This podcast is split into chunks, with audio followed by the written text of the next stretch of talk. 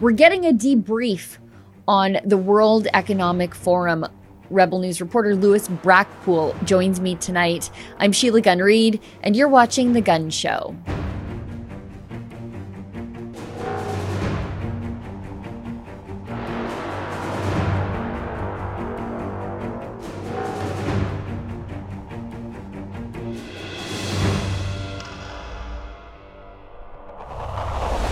Annual meeting of the globalist cabal, Coven, just wrapped up in Davos, Switzerland. Yes, I'm talking about the World Economic Forum. And though the mainstream media and certain politicians say that the motives of the World Economic Forum are completely benign, benevolent, they just want the best for the world. When you dig a little deeper, and you listen to what the World Economic Forum leaders and participants are saying about their plans for humanity and the economy and to combat climate change and deal with inequity. It sounds pretty sinister. It sounds like you'll own nothing and be happy. And if you're not happy, well, you better shut up about it. Anyway, Rebel News sent a team of six reporters to Davos, Switzerland to tell the other side of the story because you could not trust the mainstream media to tell the truth because so many of them were participating in the World Economic Forum events. Joining me tonight for a debrief about the sights, the sounds, and all the news from on the ground in Davos, Switzerland is Rebel News reporter Lewis Brackpool, and he joins me in an interview we recorded yesterday afternoon.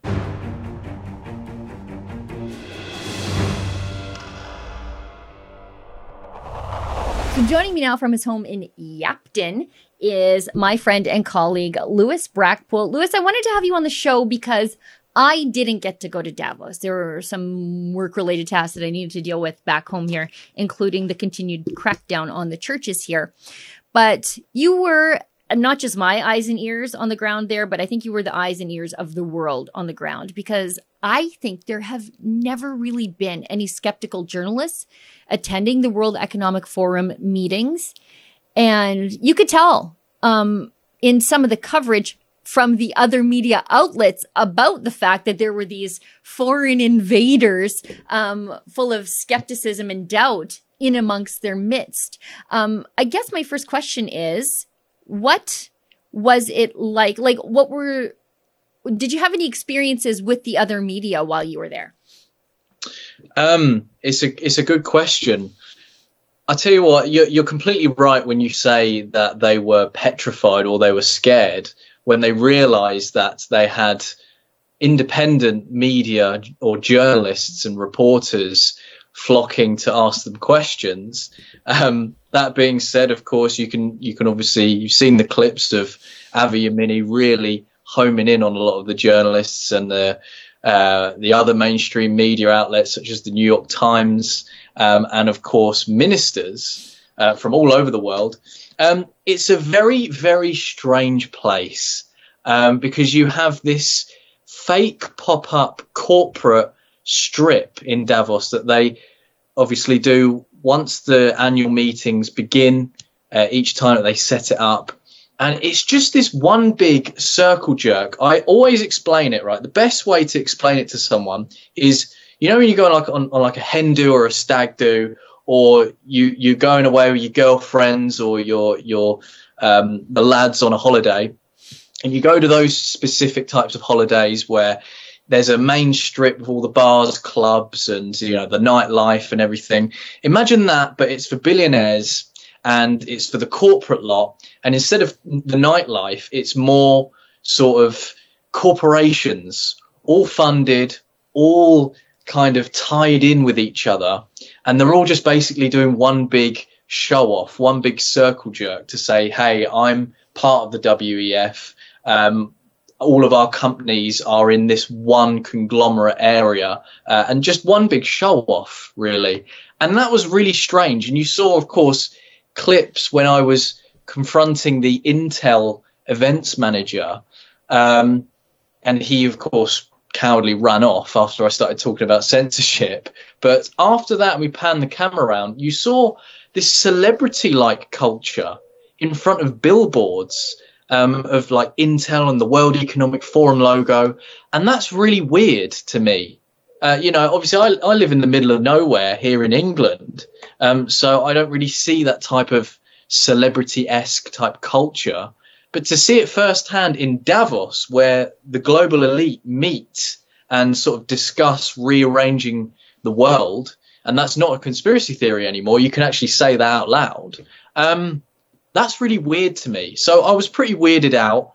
And I'm be honest, as much as I loved Switzerland and you know the mountains and you know the the wildlife and the way it looked, I'm kind of glad I'm back home to my uh, home comforts. Yeah, you know, from watching your footage, it it felt as though they managed to somehow strip all the charm out of this Swiss town yeah. and sort of turn it into a billionaire's Vegas with yeah.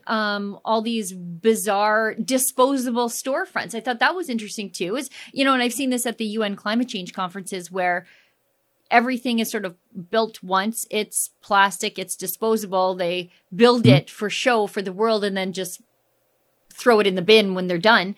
Um, and yeah. I think, you know, same thing at Davos where they're preening about climate change and how these billionaires and these oligarchs and these businesses are going to be the solution for climate change. And yet they're mm. all flying in on private jets to their little mm. disposable storefronts to lecture us about our SUVs and our climate footprints.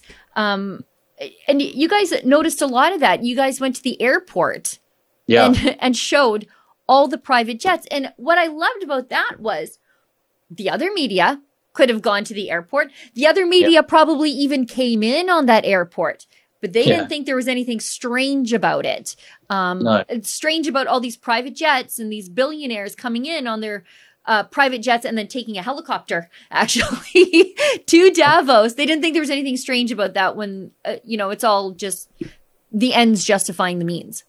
Yeah, and what's interesting about the the private airport report um, was when we arrived there, the air traffic controllers were so friendly and they actually invited us in.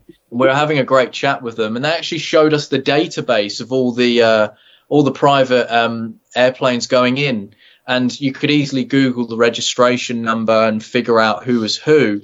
So they were explaining as well how today wasn't a busy day, and of course there was only I think we saw about four, maybe five private jets on that particular day we were reporting, but the day before and the day before that they were explaining how it was completely chocker. Essentially, it was completely ran full of private jets, and because I mean, bless them. Unfortunately, they couldn't do the private helicopter uh, transport over to Davos. They had to go via car. Oh, so, you know, poor them, of course, you know, taking the windy roads that we had to into Davos. But um, I think, yeah, you're right. It is important. And I think it, you're right when you say the media could have easily gone there and reported on it and could have explained themselves on, on why, but they don't um, because they know it's hypocritical. They know that um, it's wrong and they don't like the fact that independent journalists or independent reporters point that out because it completely derails their their narrative. Yeah, and there's I think it's more than that. It's not that they share a similar narrative. They share a similar organization, as in the exact same one um, of the World Economic Forum. Uh, Avi yeah. Yemini ran into the managing editor of the New York Times there, um, and uh, Sophie Corcoran, who was also on the trip with us. She, I think it was the Wall Street Journal, had uh, an event there. They had their own little sort of pop up shop storefront pavilion, I guess I'll call it. And yet, so they're attending the World Economic Forum as attendees, organization attendees, but also telling the world without divulging these very obvious conflicts. They're reporting on the event that they are actively participating in. And they don't think there's anything weird about that. They don't think the world deserves to know about these conflicts of interest. And they actually didn't think anyone would tell the world either until you guys went there. Exactly, and and the main question that I was asking was how how can you trust? And I think Avi was saying the same thing when he asked the New York Times um, chief editor. Um, how can you trust the mainstream media to be fair in their reporting when they're an invited guest? They are invited to these summits by the WEF that espouse all this nonsensical, elitist type policy and mentality. How can they be fair in reporting it when they're accredited? They're, they're told, yeah, of course, you can come along. You want to take the private jet over to, to, um, to the little private airport we got near Davos? Yeah, sure. Come along. No problem. Whereas, you know, people like us, you know, there's nothing wrong with EasyJet, in my opinion, but of course, going economy class, getting, um, of course, getting a permit for driving, driving all the way through the, the windy roads and staying in an Airbnb an hour and a half away to, you know, keep going and reporting on what they're saying and what they're doing and what they're up to. I don't know. It's just, I don't, I don't get how you can, you, you can trust an organization or an, a, a media outlet who is, who is completely accredited and then wants to try and report it fairly that to me just doesn't make sense. If you want to be fair, don't go around, you know, pushing this narrative of, of net zero and climate change and climate alarmism to then to then turn up to the billionaires boys club and start to espouse the same thing that they are espousing. It doesn't it doesn't make sense to me. Yeah, and they think the public is stupid. I think that's the part yeah. that I find the most offensive is they think the public is stupid, and if you catch yeah. them lying to the public, then they accuse you of misinformation. Yeah, of course. Yeah, and you know, you all you got to do is just repeat what Klaus Schwab is saying, what um, Harari is saying, what all of these um, uh, elitist dudes and girls are, are, are espousing you just repeat back to to the public and they'll call you a conspiracy theorist. And I, I, don't understand that. Like how have we gotten to that? That if you're repeating what they are saying to let's say the public or a mainstream media outlet and you're reporting on that no you're you're a conspiracy theorist you're far right you're um, you're a climate denier you're x y and z for even questioning. It's just it's mad to me. I, ju- I just don't really understand it now, you also caused a minor, minor international incident. You got in a fight with the uh, government of Rwanda simply for simply for fi- citing DW. They accused you of being racist for mm. citing another news source about yeah. what Rwanda was doing regarding vaccinations. Why don't you tell us about that?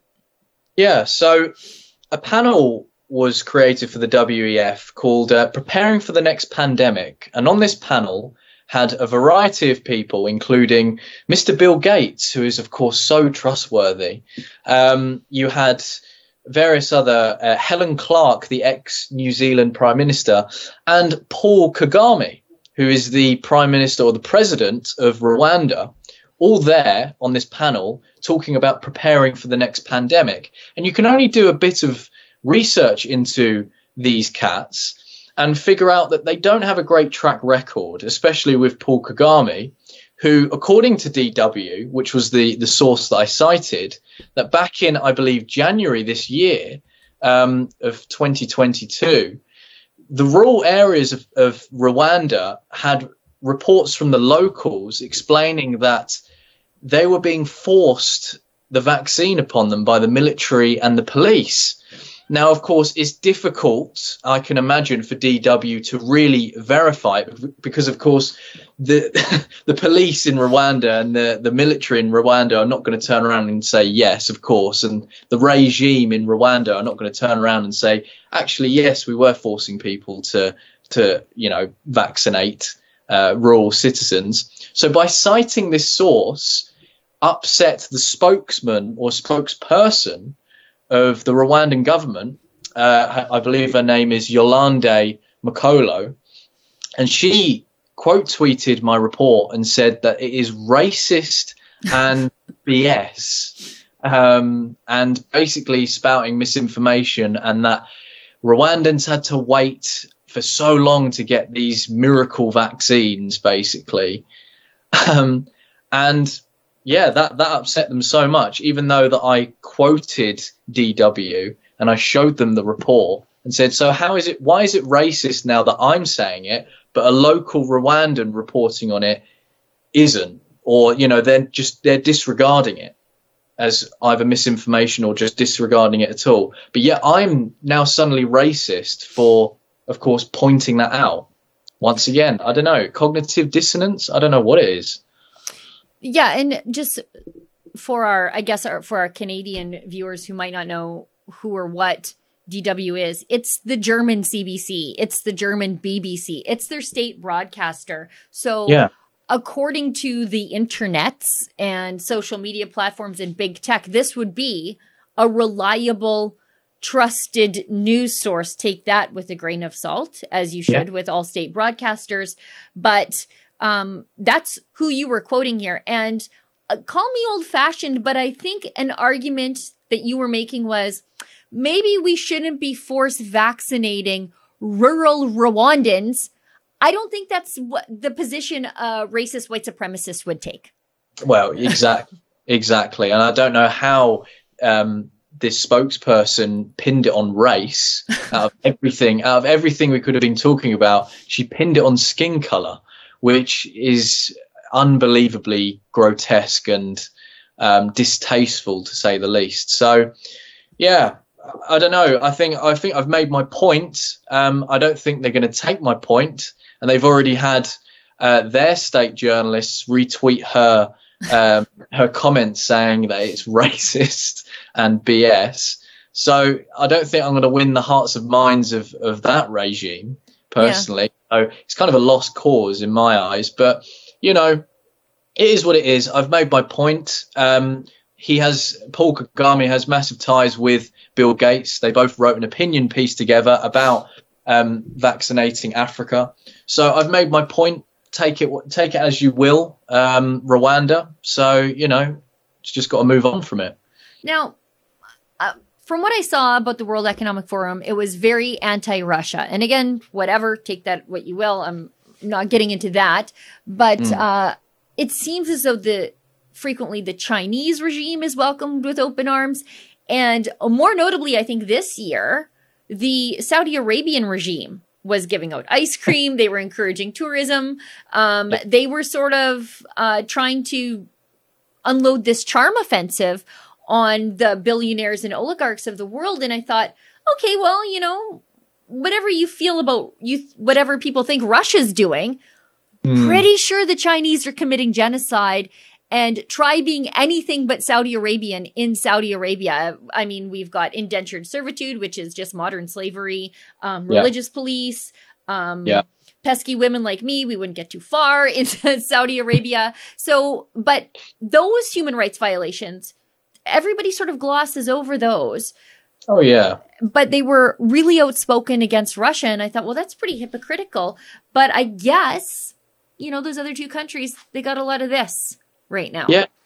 Well, that's that's that's literally it. I mean, Xi Jinping, I believe, even um, made a statement at the WEF this year, I believe. Mm-hmm. Uh, obviously, we, we wasn't allowed in, so I couldn't, of course, completely verify that. But apparently, he made a statement. Uh, Zelensky took time out of the war to, uh, of course, make a statement as well, which was very fascinating. Um, and of course, like you mentioned, Saudi Arabia, and they had their own cafe where you could go and explore the uh, the the the coffees or the whatever of the Saudi people. And I made the statement saying, well, let's not talk about the human rights abuses over the years, because of course people seem to just forget about these types of things. Um, but yeah, they they had a Russian war crimes they called it uh, pop up. I don't know. It was it was painted basically by activists. It was originally the Russian House. Um, and then activists changed it to the Russian War Crimes House, where of course um, you can go in and it flashes up images, brutal images of, of course, the invasion.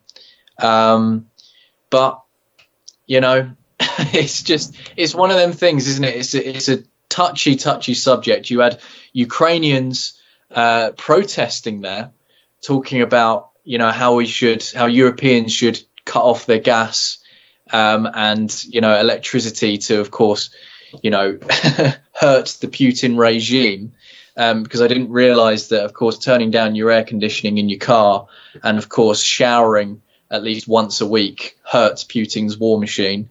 But to add to that you ask you ask these activists well what have you done to contribute? What have you done to of course um, contribute towards this type of activism? And they haven't. They want you to do yeah. it. That's yeah. the problem this is the problem with this man- mentality. There's no practice what you preach anymore. So there's a lot of hypocrisy in that russia um, war crimes display. And you know trying to get them to condemn forces such as the azov battalion i mean that's difficult in itself. Yeah. So yeah there's a lot of hypocrisy. There's a lot of uh, loose ends with it.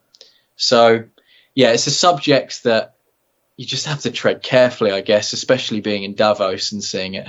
yeah, I think uh, on what might have been your first day there when the team sort of encountered those Antifa activists who were yeah. protesting the World Economic Forum, and I'm like, wait, am I am I getting along with Antifa at this moment? But then yeah. they started talking, and I was like, no, I'm not, um, because they saw the war in Russia or the war, Russian war in Ukraine, rather, as this opportunity to uh, grasp at green energy, and uh, yeah. which is insane because the Ukraine yes. or Ukraine is going to need a lot of fossil fuels to rebuild itself if and when the war ever ends. Uh, but secondarily, um, the answer to getting Western Europe off of Russian gas, if that's the goal here. And I'm happy to help with that because the answer is not green energy that's reliable and needs fossil fuel backup. It's just fossil fuels from friendly regimes like Canada, but they never get that far in their thinking. They think, you know what's going to help? Wind turbines. that's the answer. That's the answer to world peace wind turbines. Yeah, exactly. And uh, of course, there was talk of the sanctions as well by the activists and that they want more money uh, into Ukraine and they want more uh, humanitarian aid, even though, of course, Biden has pledged 44 billion, I believe, dollars. Yeah. And our um, the the Johnson um, uh, administration, they've pledged, I think, 1.3 billion pounds um, from us. So I don't know. It, it's kind of like a well, it's it's a difficult one because I, I understand the mentality that they they fled this you know brutal well both are brutal in my eyes Ukraine and Russia. It's a war. it's a war. It's, it's, it's exactly, a war. Exactly. So you know they fled this. So and they they they have this mentality of they they want their people to be you know helped or saved or you know whatever that is. The problem is there's no outward thinking. There's no broad perspective of it. You know, sanctions don't hurt oligarchs. They don't right. hurt politicians. They hurt ordinary people. Yeah. And this is what people fail to understand. The sanctions are going to be obviously hurting us, and it's going to be hurting, of course, ordinary Russian people as well that have been caught up in the mess and that don't support the war. So, yeah, it's it's a very very difficult subject to have. And seeing it in Davos as well was quite a, an extraordinary experience because I was not expecting Antifa nor Ukrainian activists to be in the center of uh, where the, the global elitists hang out. You know, I'm not. I'm not even. I'm not even sure if I'm against sanctions, but they're just spraying these things like a shotgun against the wall. Like they're banning Latvian vodka because of someone of Russian yeah. descent owns the company. Oh. And simultaneously, these are the same people who say the American government should stop the sanctions on Cuba. Yeah. Or, you know, while advocating for sanctions against Russian civilians as opposed to the Cuban government. Um, yeah. It, they they have to pick a lane now. Um, yeah, it's you're a very busy guy. I hope so because you work for us and this is the middle of a work day. Um, it's a trick question. Um, but uh, you have also done some very important work with um, Kian Simone on uh, exposing the Great Reset um, because it's one thing to go to Davos um, and, you know, be at the World Economic Forum. But it's another thing to truly understand why we should be skeptical, wary, and against many of the things that they're talking about there. And you've sort of dug down and done the investigative work a little bit deeper. So why don't you tell us about that? Sure. Um, myself and Kian Simone have, have created, written, and of course, Kian has done fantastic work on editing and obviously producing the work. But we've started a docu series about the Great Reset and basically giving the viewer um, complete overhaul of information in video format. And it's it's been difficult because there's so much information to take in, and there is so much about the Great Reset. It's not just it's not a simple subject that you can just say in a sentence. There are so many layers to it these so people what, have thought of everything. They have oh, literally absolutely. thought of how to meddle in every aspect of the world. Correct, and it's it's scary to be yeah. to put it bluntly. It's scary. Um, so we decided we got together and said, let's do a docu series about this subject because there's so much information. We can put it into video format and make it digestible for people to, of course, come on board with Rebel and watch and learn basically. And there's a lot of information people might know previously if they're already into the subject, but there's a lot of new information that we've found along the way. So what we've done is we've just released episode one, which is an introduction to the Great Reset to give the viewer a basic understanding and an idea of what the World Economic Forum is, who is Klaus Schwab, what is this COVID 19, the Great Reset book, and their associates, and what's part of it and what's next. And we've decided with this docu series on the direction, we've decided to break down each episode into resets, exactly the same as how Klaus Schwab has done in his book, where we've split it into categories. So the next episode is all about the technological reset. And then obviously others will be environmental reset, societal reset, geopolitical reset, and so on. And this is going to be themed in each episode, and we're going to really hammer down the information, the people who are involved, and how to basically resist it. And it's a fun project. It's also a very depressing yeah. project, but it's an important one because people need to know and understand that this isn't a conspiracy theory. This is fact. This is going on and it's already in place and people need to wise up and really start talking about it if you haven't done already. And uh, people can find that at exposethereset.com. Yes. They can support your work there. But what I really liked about the first episode is that there's, and it's difficult for people like you and me to hmm. limit our own personal opinions into things. You yes. didn't actually do a lot of that. You, and I think that's important because yeah you just really showed this is what they're saying. That you don't don't yeah. take my word for it. This is what they're saying they want to do. Um, and yeah. there wasn't a lot of opinion there, and I'm sure I, I, think further along down the line there may be some opinion. I'm not opposed to that, but as an introduction, uh, I thought that was great because it sort of takes away that argument that people have, like, "Oh, you're misinterpreting them. Oh, this is a conspiracy theory," and you just say, "No, this is what they're saying. Don't trust me. Listen to them."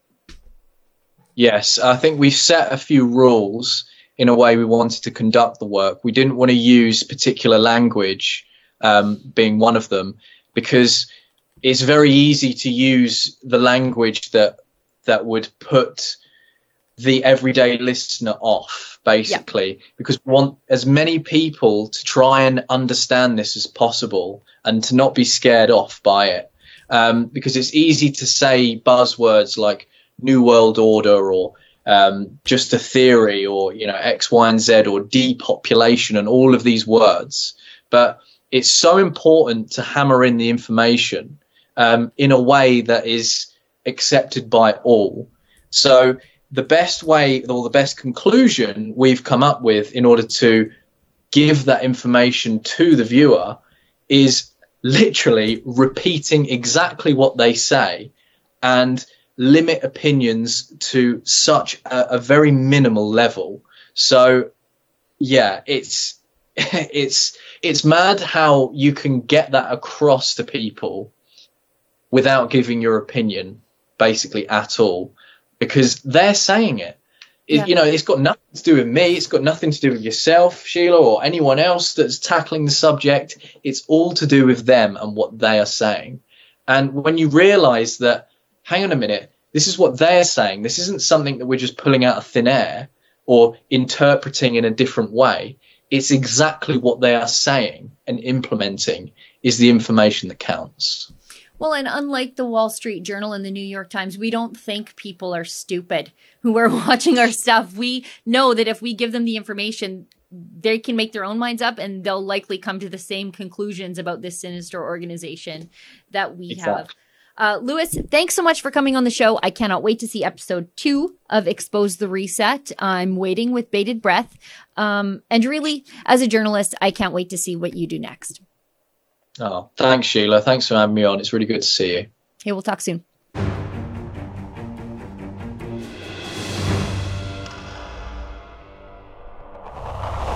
For those of you who want to see all of Lewis and the rest of the team's reports from on the ground in Davos, Switzerland, you can visit wefreports.com. And if you'd like to make a donation to offset the cost of sending six journalists to Davos, Switzerland to bring you the other side of the story. You can do that at the same website, wefreports.com. Now, this is the portion of the show where I read a letter or comment from a viewer. And if you want to send a letter directly to me, just send it to Sheila at rebelnews.com and just put Gunn Show letters in the subject line, which makes it easy for me to search and find because I get hundreds of emails a day. So a little help with that would be really appreciated. Now, today's comment actually comes to us by way of Rumble, and it's a comment on the live stream uh, from Tuesday that's hosted by myself and David Menzies. And on the live stream, we were talking about Trudeau's freeze. It's a ban, really, on the sale and importation of handguns in Canada, which strands the assets of potentially 2.1 million Canadians who are firearms owners.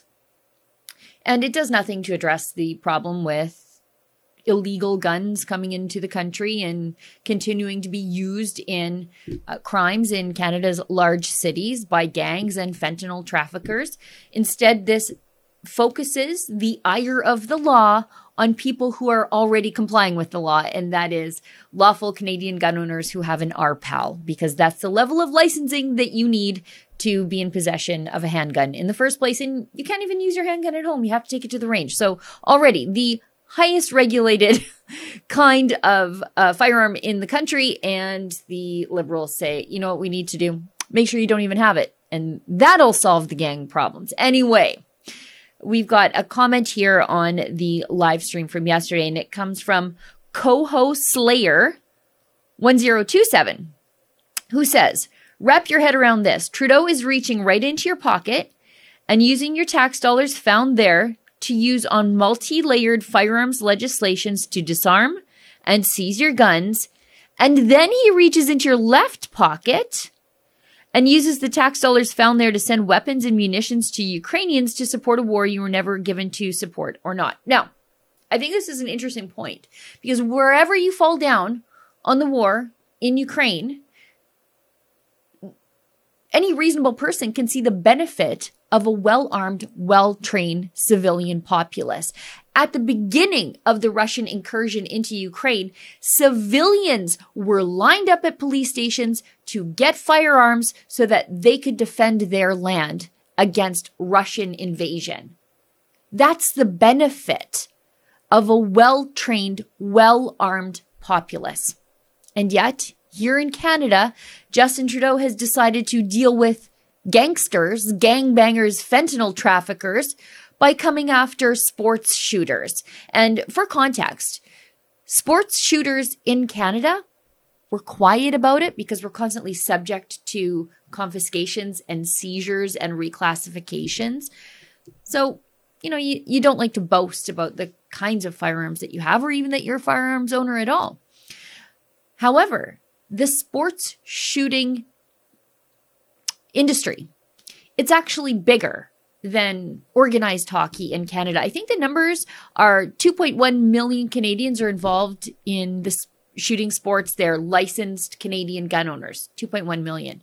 I think it's 1.2 million Canadians that are playing organized hockey every single year. So firearms are more Canadian than hockey sticks, but leave it to Justin Trudeau in his Laurentian bubble to not know anything about what Canada's like outside of where he lives and the people he talks to. Well, everybody, that's the show for tonight. Thank you so much for tuning in. I'll see everybody back here in the same time, in the same place next week. And remember, don't let the government tell you that you've had too much to think.